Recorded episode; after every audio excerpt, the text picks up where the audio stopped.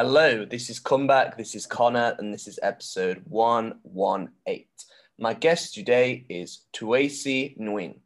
Tuasi has a background in France, Vietnam, and Canada, and is one of the hosts of the Creators in Saigon podcast.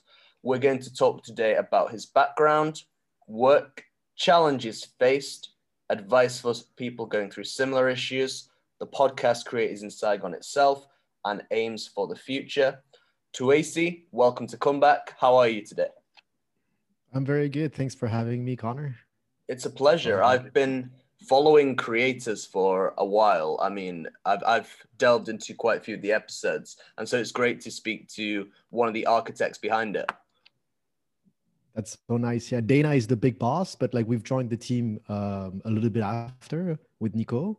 Yeah, it's been a pleasure to uh, to be part of Creators in Saigon. Yeah. Yeah, it's a wicked podcast. Do you mind telling me then? Let's dive yeah, into ours.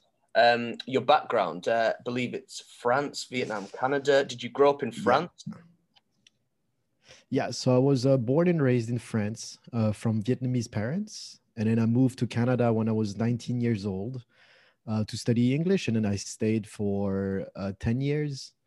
Then I went to Australia for a year, New Caledonia for another year, then came back to Canada for three years, and then I came to Vietnam in May 2019, and it's been two years that I'm in Vietnam. Oh wow! What was life like growing up in France? Oh yeah, yeah.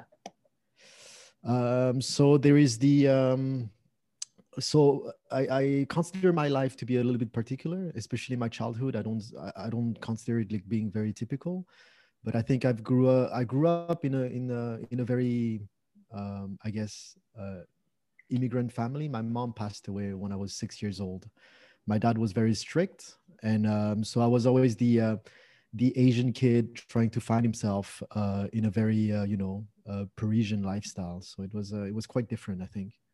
Mm. It took me and a while then, to understand how different it was. yeah, I can imagine. And then Canada, mm-hmm. how how different is Canada from France? I can imagine yeah. it's quite a contrast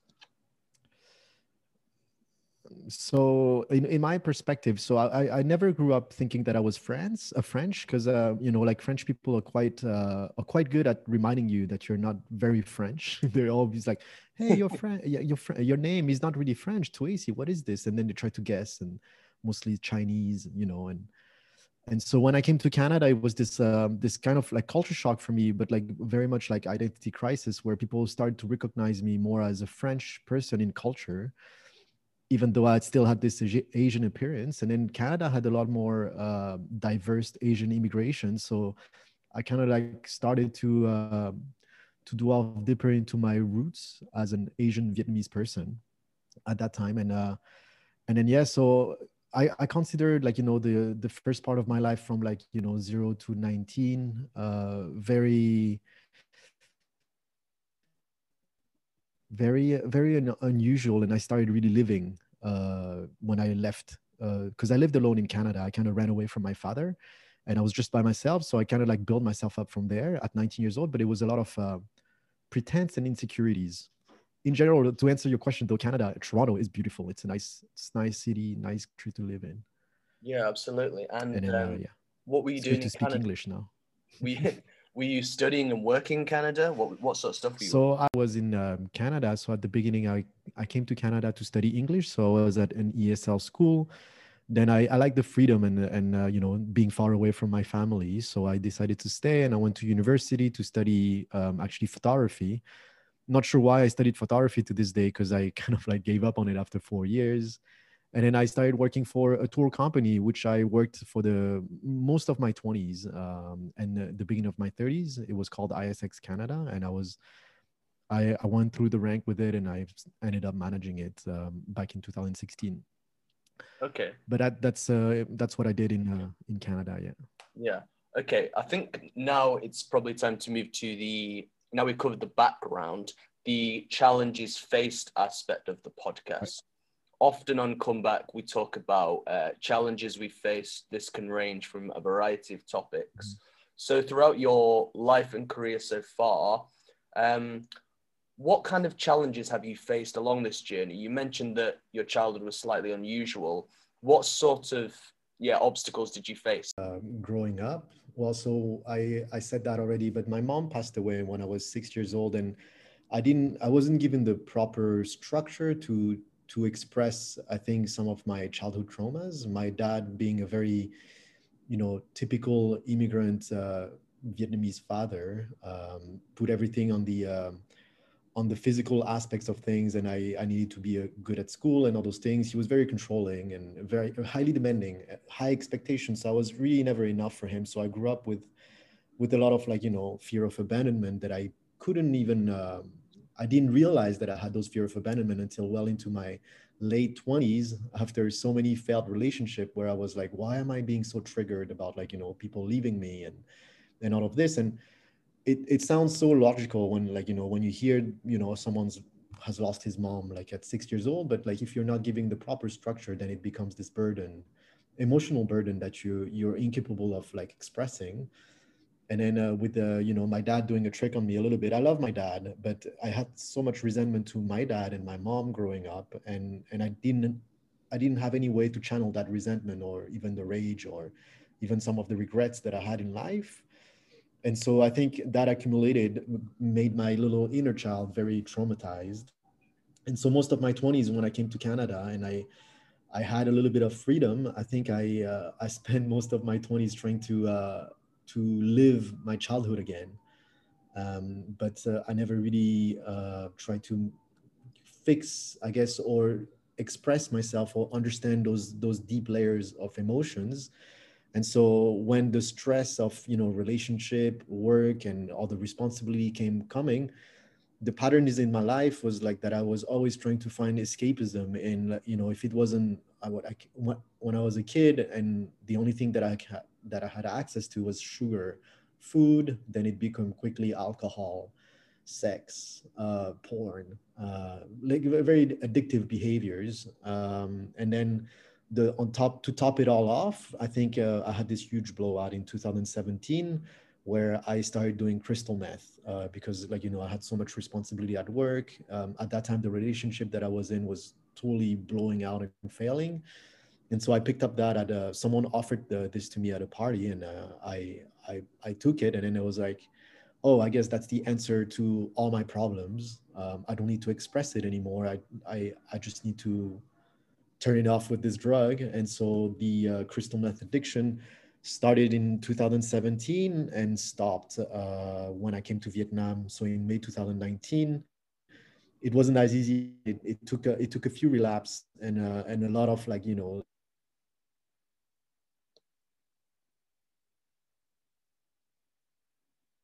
and a whole a whole lifestyle change. So that's some of the challenges that I faced. I think mm-hmm. the drug addiction was the biggest, and it was quite uh, quite intense.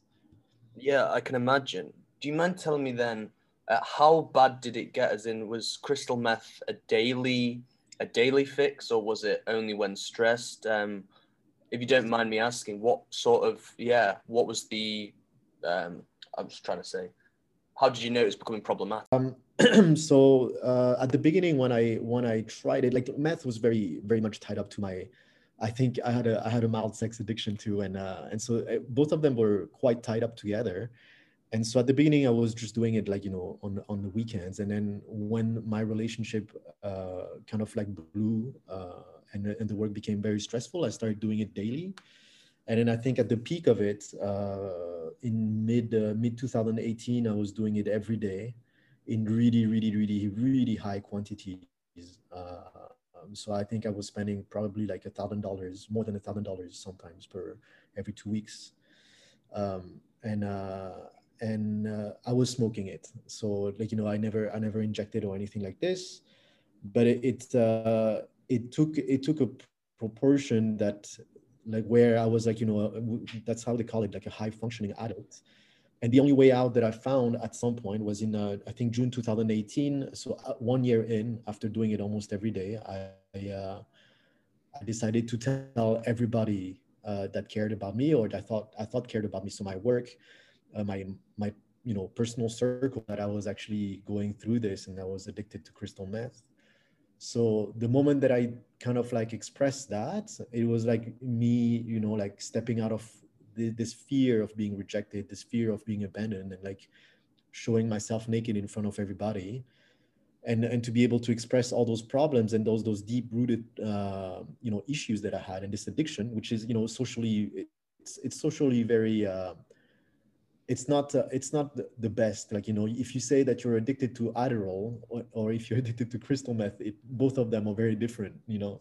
Mm. So and one of them is less accepted. So I guess when I when I when I said that in uh, back in June 2018 I only gave like so it gave me only two two kind of direction whether I was continuing this lifestyle uh, and I was I, I would end up being like you know the poster boy with probably a needle in his hand and like you know with I would just die I think. And uh, or I would just like you know now that I own up to my problems then take responsibility over my life and really find the reason why I was you know going in through in, into this this destructive destructive uh, behavior so I chose option number two, and I really delved a lot into like you know all the uh, self development, addiction problems. I read a beautiful book from a uh, Russell Brand actually called uh, called uh, Recovery, which really helped me and introduced the the twelve step programs in a way that was more digestible. And um, and so if I if I go a little bit into the recovery process, I I was always uh, because I, I have met a lot of addicted people through uh, through the, the this three years. And a lot of them went into rehab which i you know in my that's my personal opinion. I always refuse to go to because i've seen so many of um, my acquaintance at that time going into those rehabs and coming out just being pumped with pills. And then suddenly they wouldn't have those pills anymore and they would just go into breakdowns and it wasn't helping their mental health nor it was like trying to solve any of the lingering issues that they had emotionally i see and then I am going to ask you about the recovery period, i.e., what you learned about yourself throughout that. But firstly, once you'd opened up to your family, your work, and the people who cared about you, what was their reaction? Was it a huge shock? How did they react to this news?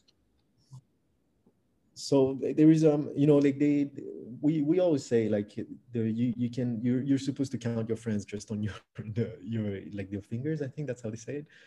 Uh there was there was a few very good friends that um that you know they reacted in a way that that uh, i guess that's what my inner kids was was expecting which was like we don't understand your problem but we will be here to support it throughout the whole process because and that's what i wanted to that's I, I guess that's what i wanted to hear. And just a few of them like you know offered that help.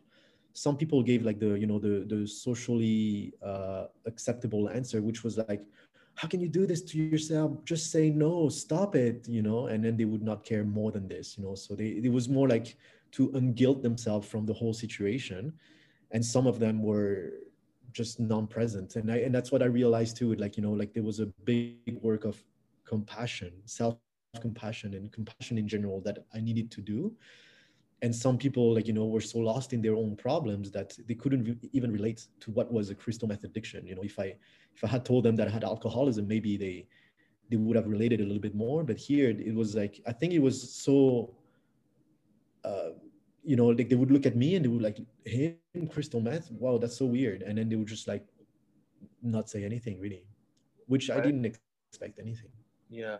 And um, then once you've gone yeah. through this journey of um, recovery, I suppose, what did you learn about yourself? Did you uncover um, perhaps um, pain from your inner child that needed treatment and you'd maybe used meth to escape? What did you learn about yourself throughout this recovery period?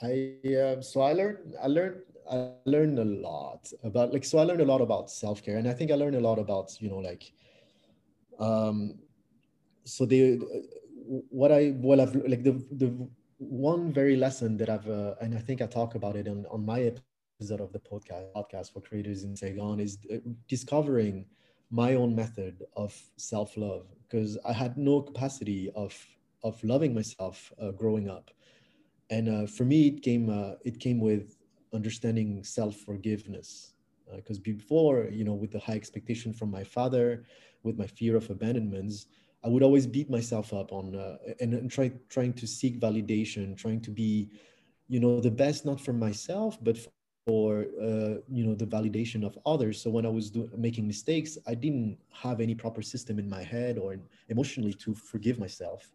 And thus to show to myself that you know i, I could love myself the big part of the recovery i think was to delve deeper and to express and understand a whole negative uh, spectrum of my emotions so i realized that you know like i call them the three r's now which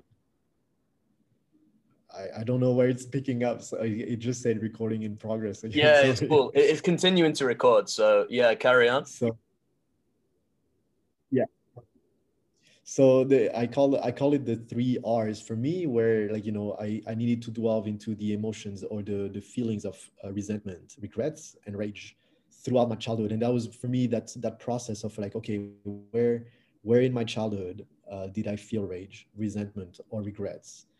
and each of those moments i'm to go in and forgive myself for having those emotions for having those thoughts for having this pattern and so it took a, a, little while but every time i did that you know little cycle and every time i i you know I, I, went through that and i'm still going through this in my in my 30s i'm 36 right now mm. then every time you know like the um, i guess the uh, the desire for escapism through drugs or through any other means really uh, dissipates a little bit because it's like you know it's very self-compassionate and it's uh, you know I'm I'm a, I'm a, I'm a big uh, uh, a proponent of uh, of compassion where it's like you know really listening to someone's story and emotions up until the very end and his last words. That's true compassion for me and like and it's something that I didn't know how to do with myself at all. So I had like from 6 years old to like you know 30 I started crystal meth when 2017 so I was like 33, I think, when I started, or 32. And so I had many years to catch up on that, and many, many mistakes, and many bad emotions, and many traumas that I I, I hid under the carpet. One of the things you mentioned, which appeals to me, is the three R's: resentment, regrets, rage, mm-hmm. which I think can be attributed to a lot of us with our childhood trauma. This might be slightly tricky, mm-hmm. but out of the three, which was the most difficult to confront? So I um and and that's that's a very interesting question because the three R's for it it's uh, I only uh, started working on those three R's probably just about six months ago. Before this, I it was I, I was working on hatred. I was working on different words that that people were giving me to express because you know like emotions are is this cocktail of of things that you know you one word can really express. So it, and it's something that you really have to work on. So at the beginning, I thought what I had from my mom was hatred, hatred for leaving me. And I worked on this for the past couple years and it was really good. And then when someone gave me the three R's, I was like, oh, resentment is such a better word. It wasn't hatred nor rage, it was resentment. So what I what I what I'm working on right now is more so I think it's to answer your question resentment is something that I I really, really uh, it's something that really impacted my my childhood. I don't think I had much rage because I'm, I'm a very empathic person, um, but I think I had a lot of resentment towards a lot of people. Mm, okay. Because and, I couldn't take it yeah, and having gone through these challenges, then Tuasi with um, mental health and addiction, what techniques do you use nowadays to stay focused and stay on top of your game? How do you deal with it?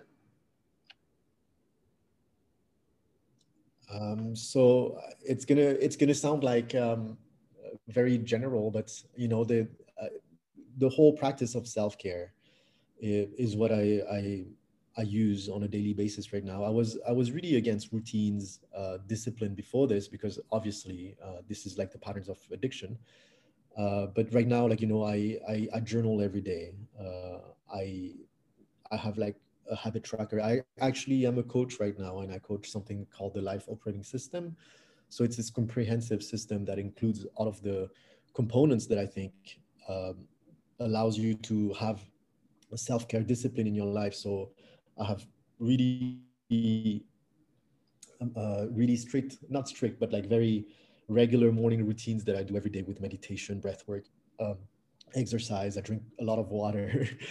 uh, and then I journal a lot. Um, so I journal in the morning, I journal in the evening, and then I try to keep my communication as uh, as open as possible. So what I what I, one of the rules that I gave myself that really helped me is that I I'm allowed um, I'm allowed to say to think and to ask for anything that I that I that I think I want or need but then i'm also responsible for the emotions that i create into other people and into myself. So to take that act of responsibility really allowed me to be like okay well you know if i if i intend to do something and i don't get the uh, the results that i want then i'll go to people and be like oh i'm sorry uh, this not like you know i wronged you. It, it wasn't my intention. Uh, but i'm gonna i'm gonna take responsibility from the emotions that you're feeling. How can i you know help or what can i do for us to have a communication and you understanding that it wasn't my intention and we can you know move things along. Mm-hmm. so I, I, I try to apply those rules on a daily basis. Yeah. I love that um quote about taking responsibility. yeah, meditation you know yeah. of, of course. I think that yeah with um taking responsibility it can be so easy to blame somebody else or blame your external environment or blame any sorts of factors without but then you're giving away control whilst with full responsibility comes full control. And once i realized that i thought this is a game changer. Yes yes. Yeah one of the big responsibility that we have is is to to you know to to choose uh, happiness on a daily basis. Like you know and then for me to know to understand that like you know that i wasn't tying up my happiness in anything external anymore it made things a lot more uh, it, it made choosing happiness or it made choosing uh, making someone happy on a daily basis much easier for me. So that's actually one of my you know big goal like in life is to be able to make myself happy or someone else is happy on a daily basis. Okay and we are going to talk about the podcast next um so AC, but before that you mentioned your coaching. Um i usually like to talk to the guest about the work they're currently up to. Do you mind telling me a bit more about your coaching program So yeah, thanks. Uh, my coaching program. Uh, so I coach young professionals, I say, but I, I coach everybody that that wants coaching um, into what I call the uh, the life operating system through Notion. So Notion is an app that I've been using uh, extensively for the past three years, and with it you can you know uh, implement life systems or systems in general where you can like you know have a, a habit tracking, journaling, task management, uh, weekly reviews vision goals, uh, vision board, sorry, with goals and values. And so everything, the whole shebang, a whole comprehensive system that allows you to ha- to find clarity, rhythm, and uh, and for people with addictive uh, behavior like me, to to find that nice rhythm. You know, like I think a lot of people are so uh, so like how do you call this? They, people can't catch a, a breather anymore in our society where things are you know society is this machine that like you know if you trip it's not it's not sure that society will wait for you you know? And so we have to get that rhythm. You have to get you know this um, this clarity in your life to allow like you know self-care to be at the center of it. So that's why i have this system now that really doesn't make like you know work success money the uh, the the most important but it make you know our own self-care our own stability and our own you know mental health the center of us generating wealth. And so that's what I coach.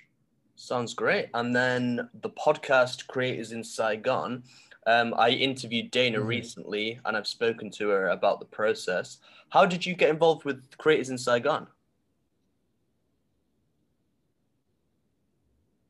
So I um so th- this whole year, so I've been back in. I've I've been fully back into action, like work action, uh, for the past since May 2020. Before that, it, I consider all of it my recovery period, my rehab period, I guess. And so when I and I got back into working uh, mood, I guess I was looking at what I could do. I was starting this coaching career and this consulting career, and everybody was telling me hey you should do like personal branding. You should get yourself out there. You should like do it like gary vee content crush marketing marketing marketing. And for me i was like i can't put my face out there. I like i i'm so vulnerable still. I mean i'm i'm so sensitive still.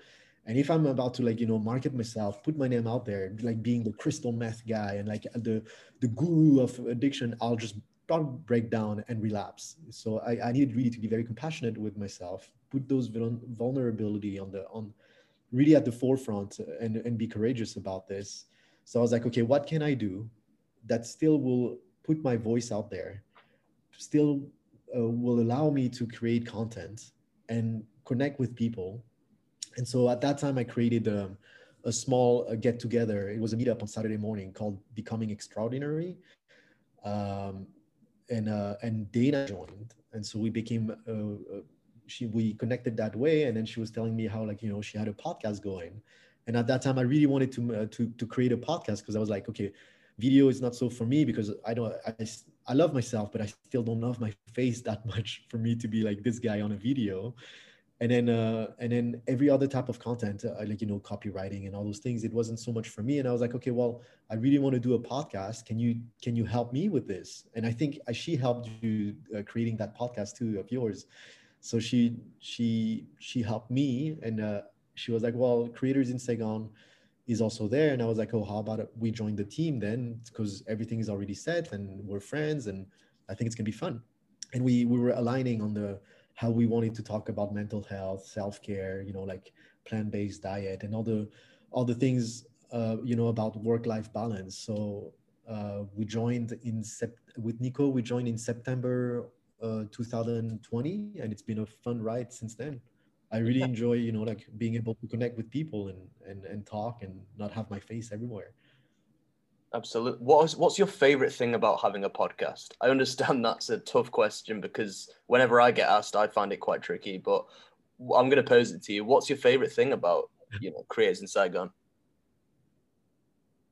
Uh, my favorite thing is um, um, so like you know being able to interview people. I because I'm a I'm a big again like uh, I love compassion. It's it's been at the center of my life for the past two three years. The word the actual word compassion and so to be able to interview someone and to be able to extract or listen to to their to their own experience to the to their display of emotions and and and how they've managed to like you know bring work life balance have they managed to you know uh, work on their mistakes and all those all those stories that i've that i'm that i'm listening from them that are that i'm helping extract with the with the guest is obviously like I, am and I am I'm sure you feel the same way. Like it's so exhilarating. It's so like I feel so good every time I do an episode. And actually every time I finish an interview, I'm like, oh, I wish I could have spoke to this person for another two hours, you know, because like we're buddies and like it's it's so fun.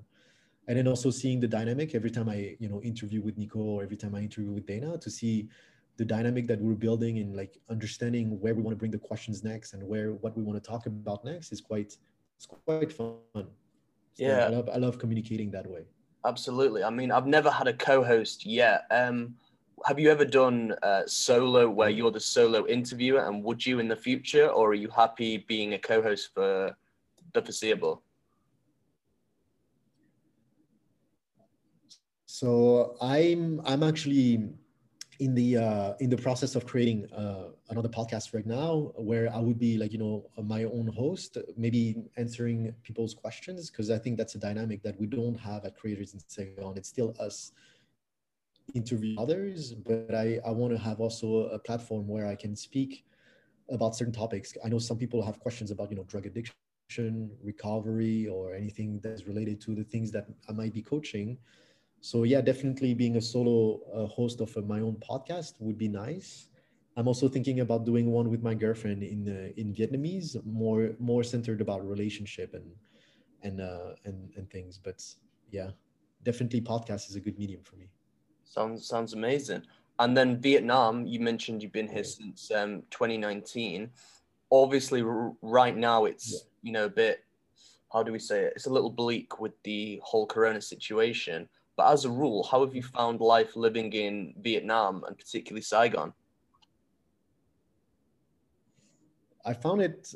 Um, I found it exciting. I I, I liked it, uh, and then so it's it's funny because um, I since my my background is Vietnamese, I, I came to Vietnam throughout my childhood, and I came in the in the recent memories when I, in my adult life I came three times in 2013, 2014 and 2017, and each time I I kind of ran away because it was like too dangerous, especially for someone with an addictive behavior like mine.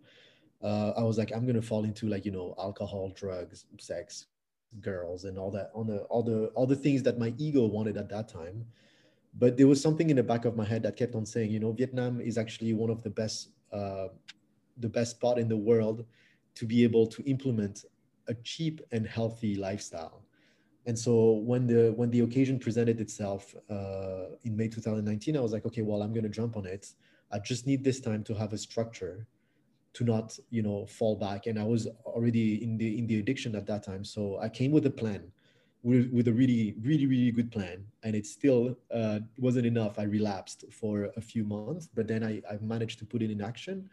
And so for me, Vietnam has been just very good for me. And uh, if you come with a plan, if you come with the with your mind straight, uh, Vietnam allows you to create and do uh, many, many, many things. You have to, you know, respect the environment that you're in. You have to respect the the local community. I love Vietnam. I'm actually thinking about moving to the beach if I oh. could in Da Nang. Oh, oh, Da Nang. Yeah, Da Nang's probably my favorite holiday spot here for sure. Yeah, it's it's definitely up there. Yeah. So then, good. It's it's been hard with the visa situation. Visa situation is being pretty tricky these days, but like I have a five years uh, exemption visa, so we'll see what happens in the next a few months. Absolutely. Um, we're gonna almost wrap it up here, uh. Um, a couple of final questions. Firstly, if there was anybody going through similar issues to what you have, whether this be related to mental health or addiction or crystal meth, what advice would you give to them in overcoming these challenges based on your experience so far?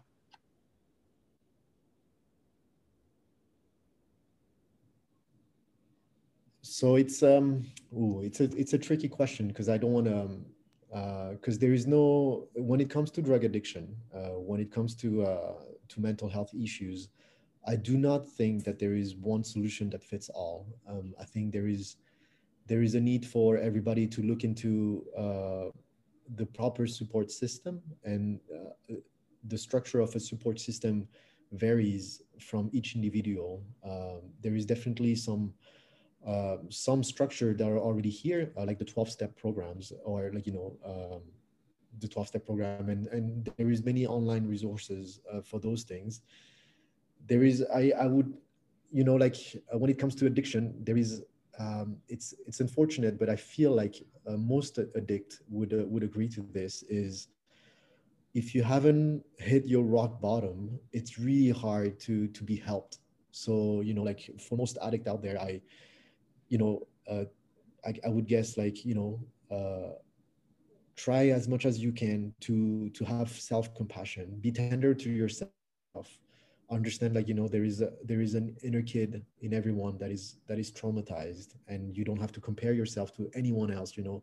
If your trauma is something, you know, that you think is benign, it's still your trauma and it's still worth to talk about it. Uh, so proper communication to the right people is what I would like, you know, um, really, really, really uh, advise. Like, there was a beautiful article that says that uh, the um, the opposite to uh, addiction is not recovery, but it's actual human connections. Mm. Um, and I, I, I think that's that's really, really true.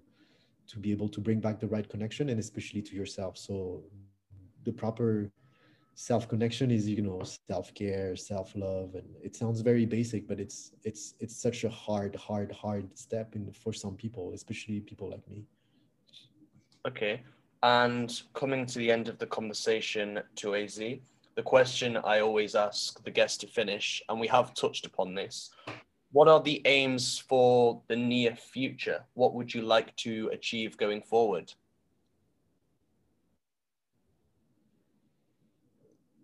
so I would um, I I think I'm I'm on a good uh, I'm I'm you know developing my my coaching, being able to, like you know uh, talk, help, uh, support, advice, guide uh, more people that that feels that they, they, they need that that type of support.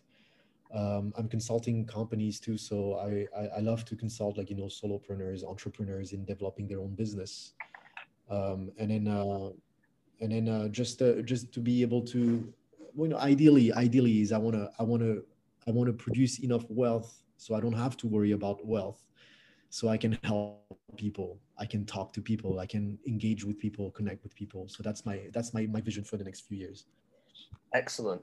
Well um tuasi can i say thank you very much for appearing today and congratulations on the work you've done so far both in your coaching and your podcast uh, and in coming back from the challenges that you faced. I think you've done an admirable job. And yeah, uh, continue with the good work and very best wishes moving forward. Thanks, Connor. Thanks for having me on the podcast. It's a pleasure. Awesome. Take care, Tuasi. You too, man.